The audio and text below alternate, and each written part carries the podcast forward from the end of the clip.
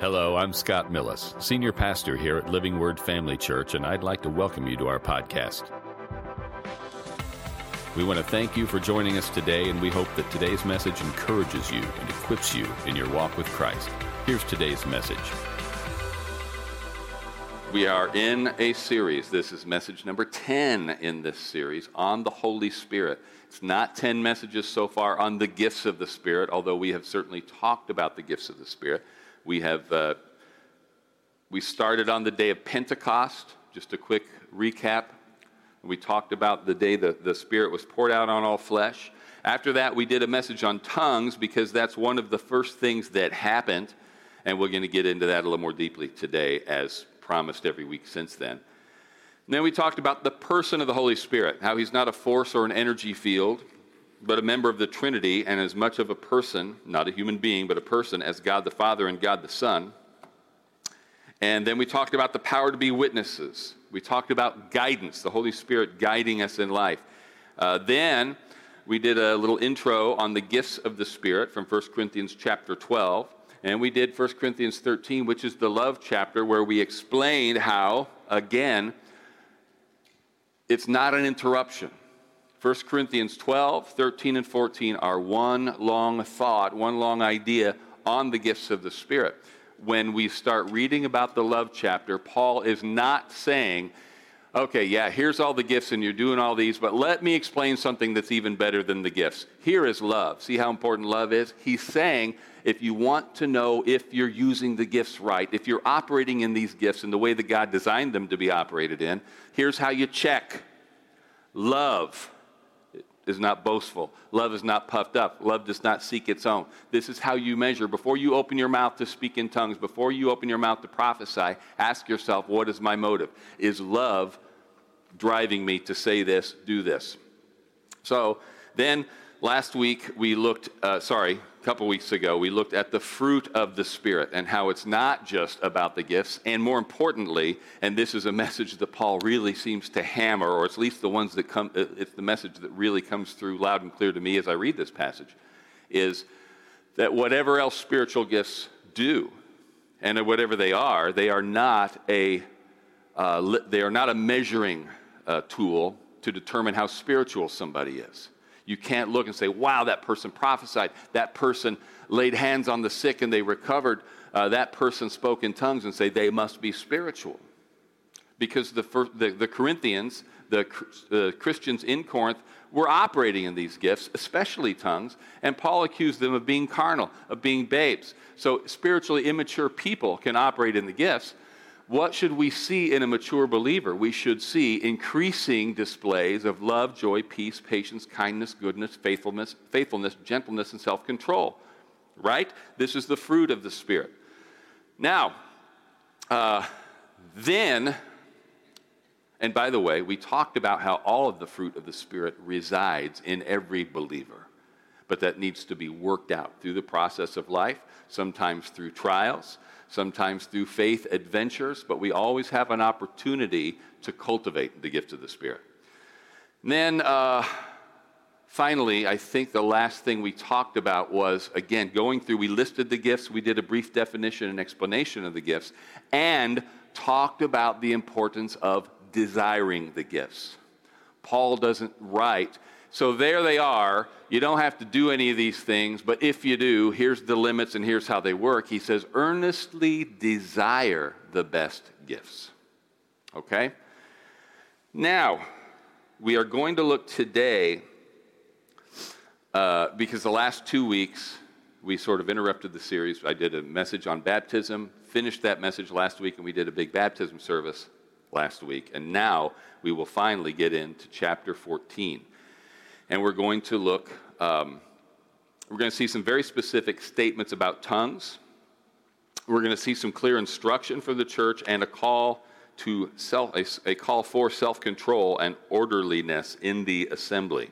Now you remember, you know, we did the baptism service last week, and uh, while there might be different um, specific ways that different churches, different denominations, different traditions conduct baptism, practically every, I can't think of a Christian uh, sect or denomination that says no, no baptism. We all agree that baptism is something that Christians should do. We might attach slightly different shades of meaning to it, but uh, we don't. But we also don't have three chapters anywhere in the New Testament that I can find that talk about the importance of baptism in one long address, like we do with the gifts, and here in chapter 14 specifically, tongues. So this is really exciting and worth looking into.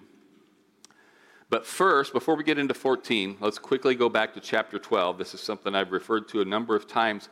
After Paul introduces the gifts in chapter 12, he then talks about the body, the body of Christ, and how you're not the body of Christ, I'm not the body of Christ, we are the body of Christ. What you are is a member of the body of Christ, just like the finger is a member of your body, and how we are all important, and how this is only going to work if everybody does what they were called, designed, gifted to do.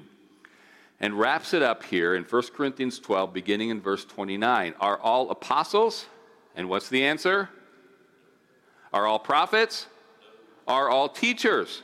Are all workers of miracles? Do all have gifts of healings? Do all speak with tongues? Do all interpret? but earnestly desire the best gifts, and yet I show you a more excellent way. Then he goes into chapter 13. Now, this is where we get hung up. Don't want to sound like a broken record, but you are going to see the connection today when we get into 14. The clear answer he's expecting to these questions is no. But we already talked about this a little. Who did Jesus said, go into all the world and preach the gospel. There's the Great Commission. What else did he say? Heal the sick what else did he say? Lay hands on the sick and they shall recover. All right? But what if I don't have the gift of healing? You know, some are called to be evangelists and they are gifted to be evangelists. We're talking now about the ministry gifts. Does that relieve you of the responsibility of preaching the gospel, of sharing the gospel with your friends, your neighbors, and your, and your people? No, of course not. We're all called to do these things. You don't have to be operating in a full on spiritual gift to pray for the sick.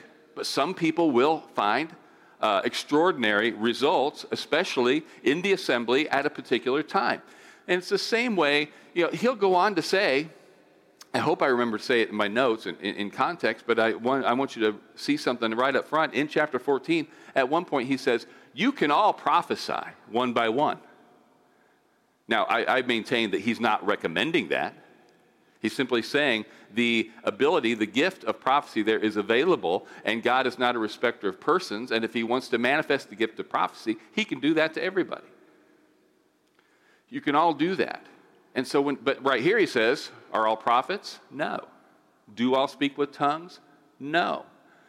Uh, and we need to understand that, again, the main thing he's addressing is what happens, how we do this when we are assembled as the body. I'm getting ahead of myself, so let me back up a little bit.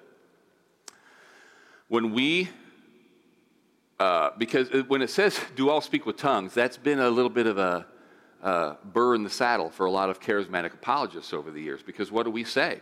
When we say you need to uh, receive the baptism of the Holy Spirit, the second blessing, this something that happens subsequent to your salvation experience, your being born again. Uh, and, what, and, and what the the very common expression since I have been in the charismatic movement, which goes back to the 70s. Uh, well, at least my reading goes back to the 70s. I haven't been alive quite that long. But they always say, Have you received, you finish this sentence for me, have you received the baptism of the Holy Spirit with what? With the evidence of speaking in tongues.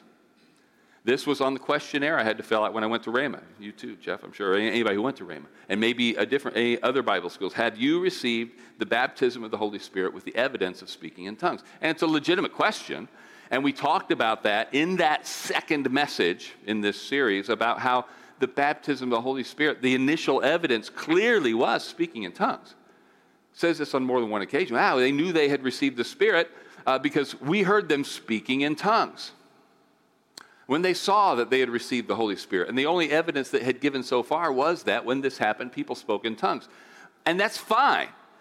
And I believe it still can serve as evidence, but it's a little backwards if, when we are teaching about the Holy Spirit, when we are inviting somebody to receive the baptism of the Holy Spirit, that we prep them and say, now, you should expect to speak with tongues.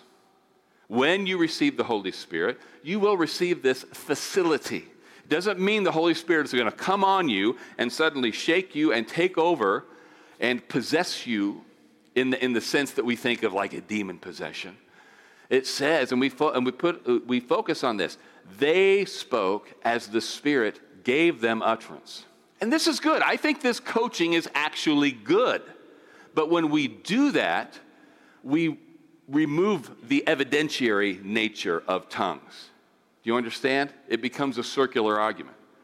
Uh, how are you praying in tongues? Because I got filled by the Spirit. How do you know you got filled with the Spirit? Because I'm praying in tongues, because I'm speaking in tongues. Well, how's that happening? Well, through the Holy Spirit. If I already know ahead of time, and if I expect to, and I desire to speak in tongues, and I'm primed and I'm ready, uh, then it's not necessarily evidence that it happens. Do you understand what I'm saying? I think you understand. You just haven't made up your mind whether you agree yet. But that's okay. We'll get there, I think. Do all speak with tongues? I believe that every spirit filled believer can and should, but not because it's the initial evidence of the Holy Spirit. Paul, again, throws a little bit of a monkey wrench into this thing when he talks about the gifts differ and God distributes these gifts as he will, and then asks these questions can all, do all. And we get the love chapter. Remember, I'm gonna, let me fast forward a little bit here and get right to the beginning of chapter 14 because he says this in verse 1 Pursue love and desire spiritual gifts. There it is again, but especially that you may prophesy. For he who speaks in a tongue does not speak to men, but to God, for no one understands him. However, in the Spirit he speaks mysteries. But when he who prophesies speaks edification, sorry, but he who prophesies speaks edification and exhortation and comfort to men. He who speaks in a tongue edifies himself but he who prophesies edifies the church. I wish you all spoke with tongues, but even more that you prophesied.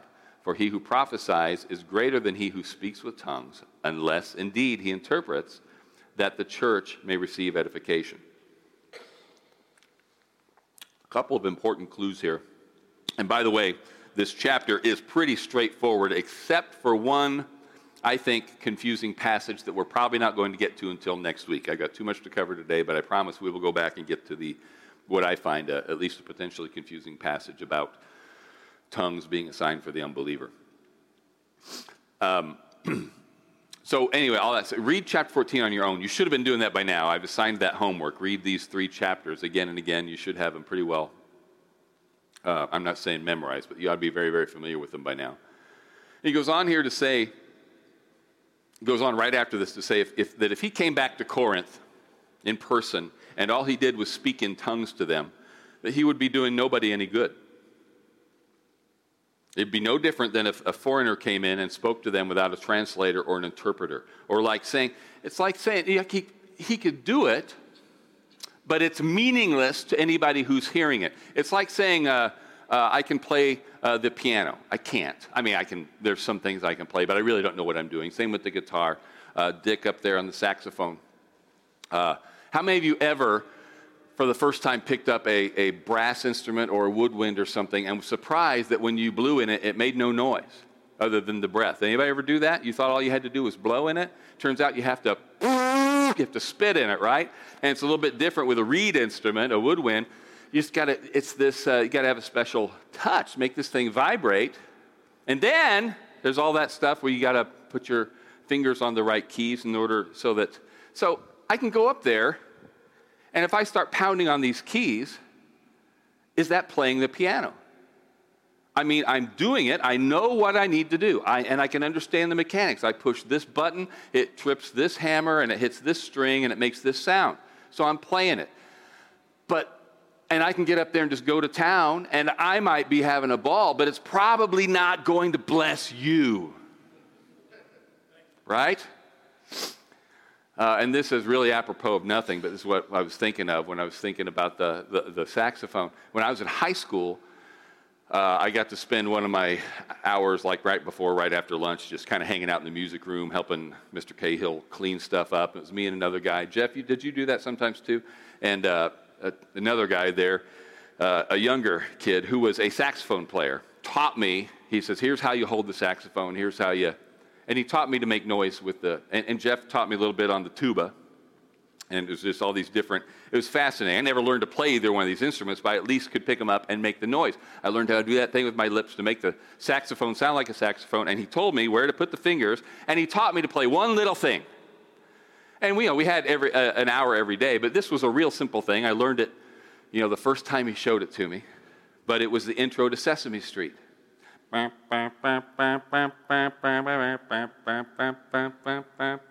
that's all I learned, that part right there. I didn't go any further. A couple years later, I met Joe at college, and I'm over at his house for you know, first or second time maybe, and checking out his record collection up in his room, and, and he's got a saxophone up there. How long did you play saxophone? Did you play it in high school?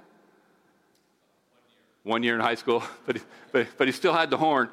I said, Oh, can I see that? He says, uh, Yeah, it takes. I said, and so I'm doing this thing like I've never held one. And he tells me how to, to put my mouth on it and everything. And so, oh, I got some sound coming out of it. Where, where would you put your fingers? And so he shows me. And I just kind of move three fingers. I'm blowing in, and then I'm just like, hey, I think.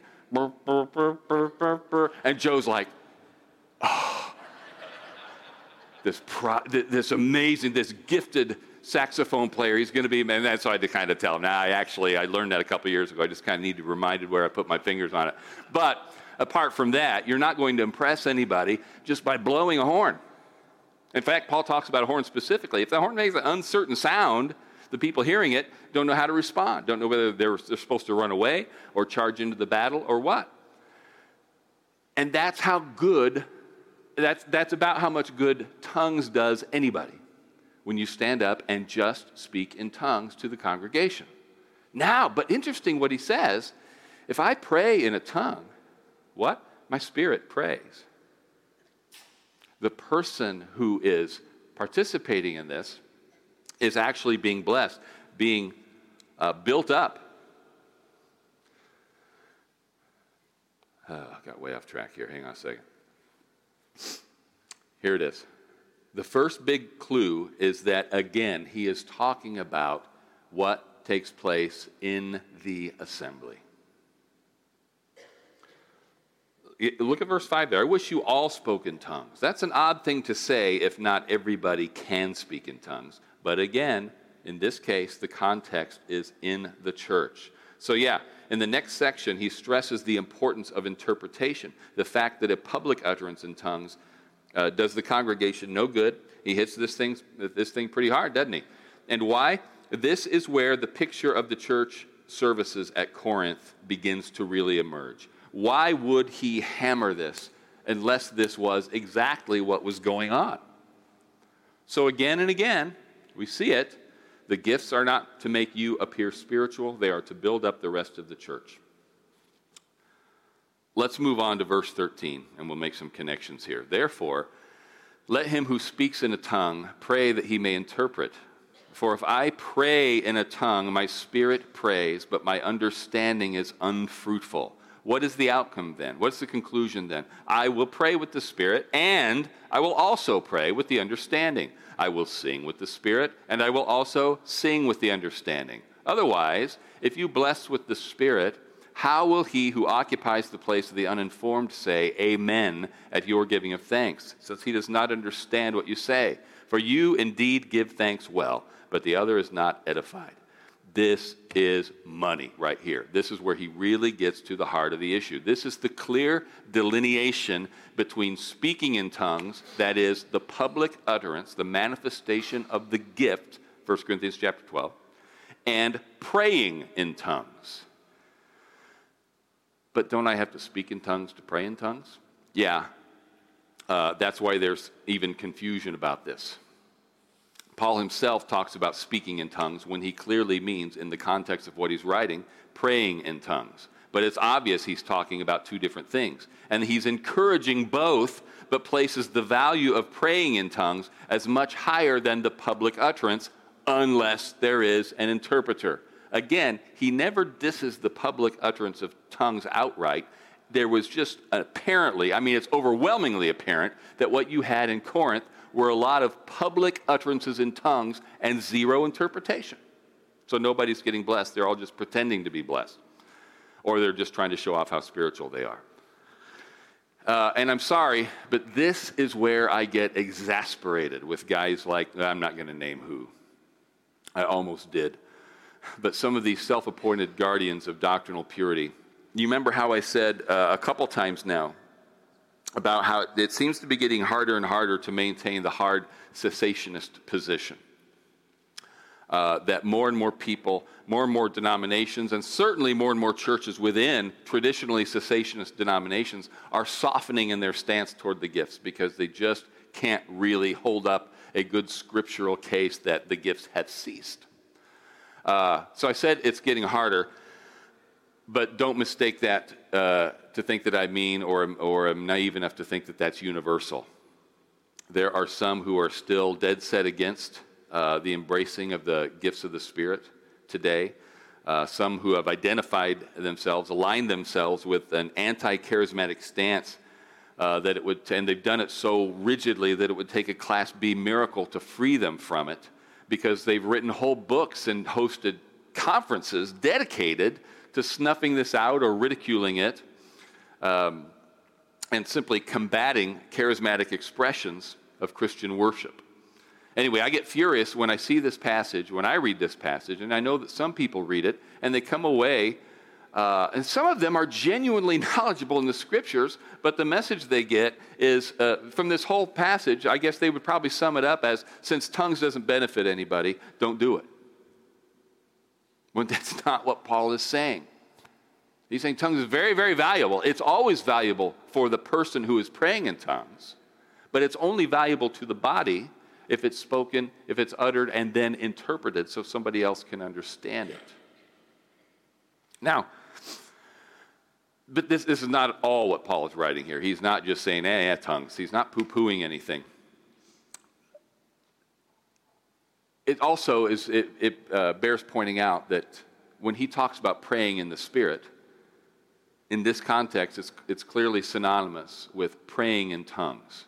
And sometimes we say that. Let's just spend some time praying in the Spirit.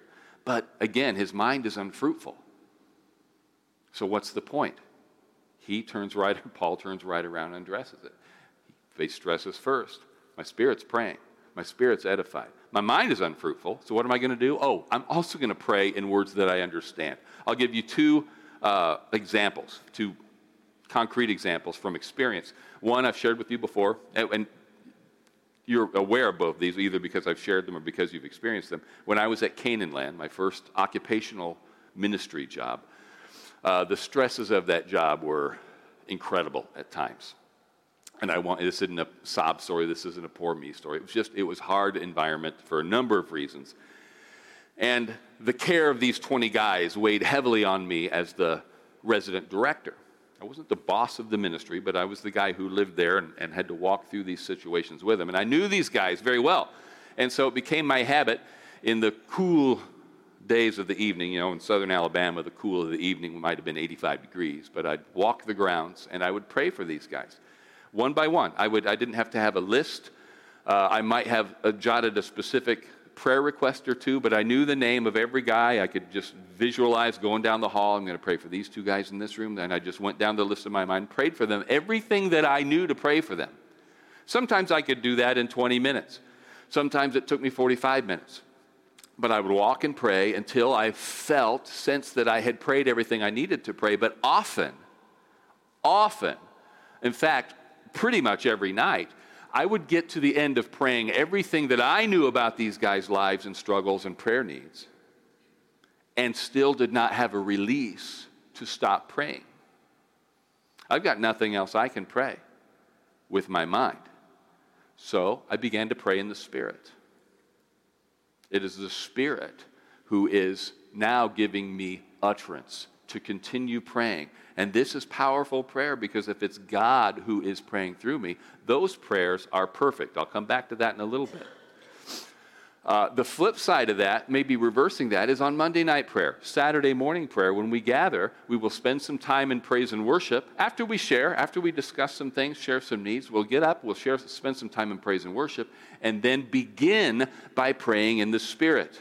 And when we do that, it sort of aligns us, very much aligns us, with the direction God is moving and how we should pray after that. We'll spend several minutes praying in the Spirit, and then we'll begin to pray, uh, speak some things out so that we can agree in faith about the things we're praying about. Pray in that Spirit some more. So, there's not a formula here. Start praying in the Spirit, then pray with the understanding. Start praying with the understanding, switch over to the Spirit.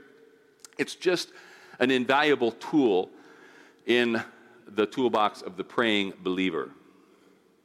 Now, another reason Paul stresses the difference here, and it's one of the most potent statements about the, uh, about the assembly that you will find in Scripture uh, when he says, and we just read this, otherwise, if you bless with the Spirit, how will he who occupies the place of the uninformed say amen at your giving of thanks, since he does not understand what you say?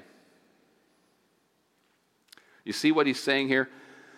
That when we speak, or in this case, when we pray out loud in the assembly, one of the most important reasons we do that is so that the rest of the congregation can agree. There's power in agreement. What good would a prayer meeting be if we gathered here on Monday nights, Saturday mornings, and we all gather in the same room and pray silently? Or under our breath, or we go to different corners. What's the point of gathering? We are here so that we can say amen, so that we can say, Me too, I agree, so be it. Look at the very next, next passage here. It's still in 1 Corinthians chapter 14, beginning in verse 18. I thank my God I speak with tongues more than you all. Yet in the church, I would rather speak five words with my understanding that I may teach others also than 10,000 words in a tongue. He's not talking about praying here, he's talking about speaking to the congregation. Again, I can see how some would imagine that Paul is kind of uh, diminishing the importance of a public utterance of tongues. This I can at least respect if they take the line that what he's saying is look, since no one understands tongues unless it's interpreted, why don't we just skip the tongues part and just prophesy? That at least makes sense in a way, but that's not what he's saying. Remember, even though we all benefit from this letter, it was written originally to a specific congregation to address a specific issue. And what was this issue? You're speaking in, it's not, hey, you're spending too much time speaking in tongues and it's a waste of time. He's saying, you're doing these public utterances and nobody's interpreting, so nobody's being blessed. Okay? So either be prepared to interpret your own tongues or just prophesy or just be quiet. Now, but it would be a heck of a thing to come to the conclusion that Paul is dismissive of tongues in any way when he says, I thank my God I speak in tongues more than you all. What's he saying there? Well, this is an apostolic privilege, and I'm thankful that I'm an apostle even though you're not. No. He's saying, I'm thankful that I have learned to take advantage of this gift, of this facility, uh, and I wish you would too. Meanwhile, I thank God that at least I'm doing it. Uh, it's because I understand that when I pray in tongues, I'm edified. I'm built up in that process. But again, in the church, my purpose is to build others up. And I can't do that just by speaking in tongues in front of you. He who speaks in a tongue edifies himself, but he who prophesies edifies the church. Now, do I have time to get into this next part? I think I do. Can you listen fast if I talk fast? Now, there's some other stuff we need to cover in this chapter over the next week, possibly two weeks. But there's something else I want to peel off here and take care of uh, to give you a practical application. Pray in the Spirit, mind is unfruitful. And this right here is why we put so much emphasis on praying in tongues. Why do we, as charismatics, this is the one thing, I don't know, it might differ from uh, year to year, decade to decade, and certainly from church to church. But this has been the one thing. What is one phenomenon that you associate with charismatic churches? If you're not a charismatic, certainly. Uh, what's one thing they do that we don't do? What's one thing that, well, they do that tongue stuff. And it's been a very contentious thing in some cases, uh, certainly at certain points in history. But this, um, just as I said earlier, when he says you can all prophesy one by one, there's this clue there that again, the emphasis is that in all the gifts, God can use anyone who's willing to be used, and in that sense, you can all speak in tongues. Even in the, in the, the assembly, God can use anybody. Again, he's not saying you all should every Sunday any more than you all should prophesy every Sunday. But you all can because God can use anybody. Be open to these things. But uh, once again, the emphasis when he's talking about how we should, uh, or emphasis I think we need to look at when he says, I thank God I speak in tongues more than you all, is the value of devotional tongues, the prayer. When we pray with our understanding, with our minds, which thank God are being renewed day by day, sooner or later, our flesh is going to get in there we're going to pray something wrong, if, if somebody were listening to our prayers and grading them, uh, uh, every phrase, lining it up with the Bible, uh, with some doctrinal truth, some point of theology, sooner or later we're going to say something, well, you can't really pray that. That's not scriptural. Or we're going to pray something. How many of you have ever, I may have once or twice, had to go to God and say, hey, you remember that thing I prayed really hard about uh, two weeks ago? Never mind. You know what I'm talking about? I now see that was a foolish thing to pray for, and I'm glad. I'm kind of digging up that seed. I'm glad you didn't answer it. Does anybody know what I'm talking about? Wow. What am I t- teaching you guys for? You have flawless prayers, and you've never. I hope you're just either not listening or embarrassed to raise your hand because otherwise I think you're lying. But when we pray uh, in the Spirit, we can have confidence that what we are praying is 100% in line with the will of God. And it's this great mystery how God accomplishes his will on earth through the prayers of the believers. And in order to get the right prayers prayed, the Holy Spirit himself prays through us. That is exciting to me. Look at 1 John. If I'm praying a perfect prayer, a prayer in line with the will of God. Look at this. 1 John chapter 5 verse 14. Now this is the confidence we have in him that if we ask anything according to his will, he hears us. And if we know that he hears us, whatever we ask, we know that we have the petitions that we have asked of him. And this is one of those semi trite little sayings that I actually agree with. That when we pray in the Spirit, we bypass the bottleneck of the intellect. When we pray in the Spirit, we bypass the bottleneck of the intellect. There's nothing wrong, nothing at all wrong with praying with our understanding. Paul says, do this too, right? And we should uh, absolutely use uh, our God given intelligence. But humble yourself enough to know that you can't possibly know enough about everything to pray about everything that you're supposed to pray about perfectly and completely because your knowledge is limited and you still have uh, remnants of that sin nature and that fleshiness that's going to taint your prayers in some way. So let Him work through you. Give Him the opportunity uh, to pray through you. Here's another thing in Jude, uh, verse 20.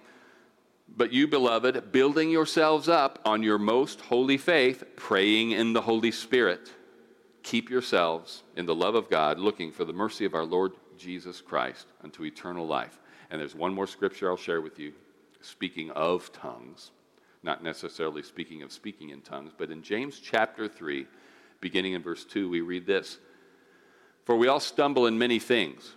If anyone does not stumble in word, he is a perfect man, also able also to bridle the whole body. Indeed, we put bits in horses' mouths that they may obey us, and we turn their whole body. Look also at ships. Although they are so large and are driven by fierce winds, they are turned by a very small rudder wherever the pilot desires. Even so, the tongue is a little member and boasts great things. See how great a forest a little fire kindles. And the tongue is a fire, a word of a world of iniquity. The tongue is so set among, among our members that it defiles the whole body and sets on fire the course of nature and is set on fire by hell. For every kind of beast and bird, of reptile and creature of the sea is tamed and has been tamed by mankind, but no man can tame the tongue. It is an unruly evil full of deadly poison. We're a Word of Faith church. We put a lot of emphasis on the power of our tongue, the power of our words. Life and death are in the power of the tongue. Be a good thing if we could tame the tongue, wouldn't it? To train the tongue, even, right? Too bad that we can't. Train it to speak in agreement with the Word of God. How do we know it can't be done? It says right there, no man can tame the tongue. Does it say the tongue is untamable? No, it says no man can tame the tongue. God is not a man. God can tame your tongue, and one of the greatest things you can do to cooperate with that taming and with that training process is to yield it on purpose regularly to the Holy Spirit and pray in the Spirit. It's an act of faith. It's one of the purest acts of faith that, that I do on a regular basis is just trust that when I pray in tongues, that is the Holy Spirit praying through me. Now, at this point, uh, before I wrap this up, I'm going to go ahead and dismiss uh, our baptizees, Kathy and Sophia. As ushers, you'll need to go get the fifth and sixth grade class and let her know. You can go out. They go out this, this way. Go down the hall. You can, you can change. If, do you need to change or anything? Are you ready? Okay. Um, but anyway, go on out there, and I'll have you and Sophia come back in that door. The ushers will let you in in just a minute.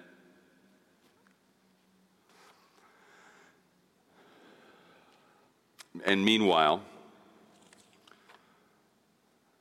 uh, praise and worship team, are you coming up here at this time? Or at least some instruments, some musicians. Let me. Uh, make a couple of offers slash invitations to you. Why don't you stand up with me? You've been sitting a while.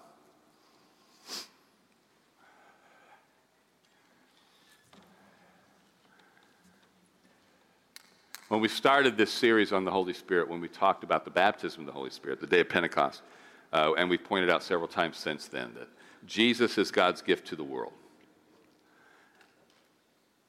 And the Holy Spirit is God's gift to the church. But let me start with that first gift.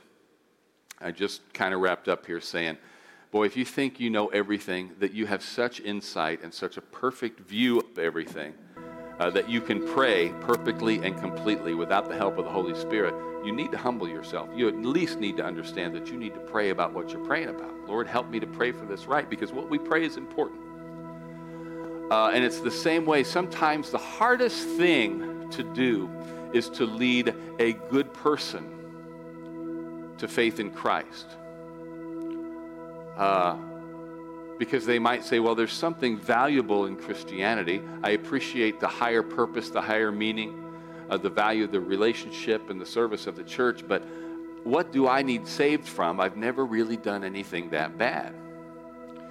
And it comes down to this question of holiness. Who are you comparing yourself to? There is only one holy, there's only one righteous. There are none righteous among mankind. We all inherited a sin nature. Now, some of us, obviously, throughout history, have manifested this evil, this sinfulness to uh, obvious degrees and more and more obvious degrees from individual to individual. But none of us is without sin. This is what the Bible tells us.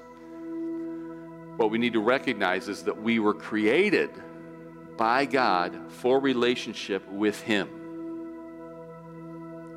And that it is our sin that separates us from that, that keeps us out of that relationship. It is sin that brings death into our world and into our, our experience in our life. And the only escape, the only salvation, the only rescue from that is through the finished work of Jesus Christ. The wages of sin is death. Sin, every uh, degree of it, cries out for judgment. And Jesus, God gave his Son, Jesus, God the Son, took on the nature of man minus the sin and went to the cross in our place so that the judgment our sin cried out for was poured out on him. Now, who did he do that for? John 3:16 says he did it for the world. Great, so we're all covered. Not so fast. Whoever believes. Romans 10:9 if you will confess with your mouth the Lord Jesus and believe in your heart that God has raised him from the dead, you will be saved. Now, if you desire to be in right standing with God, we are talking about heaven and hell here, by the way, but we're also talking about the life you were created to live and the part you were meant to play as a member of the body of Christ in this assembly. If you desire to be born again, to be saved, to become a Christian today, I want to pray with you. I'm going to invite you up here in just a minute.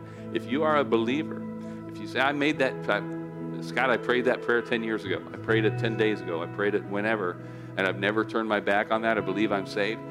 Uh, are you walking in the power? Are you being the witness? And are you being the blessing to the body of Christ that you think you're supposed to? And if you're not, I want to ask you this Have you ever received the baptism of the Holy Spirit? Again, I'm not asking you, have you spoken in tongues? I said, have you, have you received that promise of the Father? I'm not going to repreach everything I just said about tongues, but I believe it's part of the package, and you should be excited about that. I want the Holy Spirit, I just don't want to speak in tongues. Why don't we start with do you want the Holy Spirit and let God decide how He deals with that other stuff? So I'm going to pray a prayer. And I know I'm looking at a room full of people that I think are pretty much born again, spirit baptized people. I just never want to take that for granted. And don't let anybody in here don't, you might be out there right now thinking, everybody in here thinks I'm saved, so I don't want to go down here and get saved. It'd be embarrassing. Or same way with the Holy Spirit. Don't let that sweat you at all. Don't let that rob you from what God has for you. Amen. So let me pray this. Heavenly Father, thank you again for your word. Thank you for your spirit. Thank you for the things that only you can do. And I'm asking, Lord, and I believe it's the prayer of every believer in this room that if there's anyone in the sound of my voice who does not know you as Father, has not received the finished work of Jesus Christ as payment for their sins, that you would move on them, that you would convict them, and grant them the humility and the courage and the boldness and the wisdom to respond to the offer that only you can make and come and receive that free gift of eternal life today. I pray for every believer in here who is not walking in the fullness of the power that comes from the baptism of the Holy Spirit, that you grant them the same thing, those same qualities, to come and receive and be empowered by your precious Holy Spirit. In Jesus' name, amen. Thanks again for listening. To hear more messages like this one, make sure to subscribe and check out our podcast channel for past episodes. And if you enjoyed today's message, consider sharing it with a friend. For more content and information about Living Word, check out our website at livingwordfamily.org. And remember to live the gospel and preach the gospel.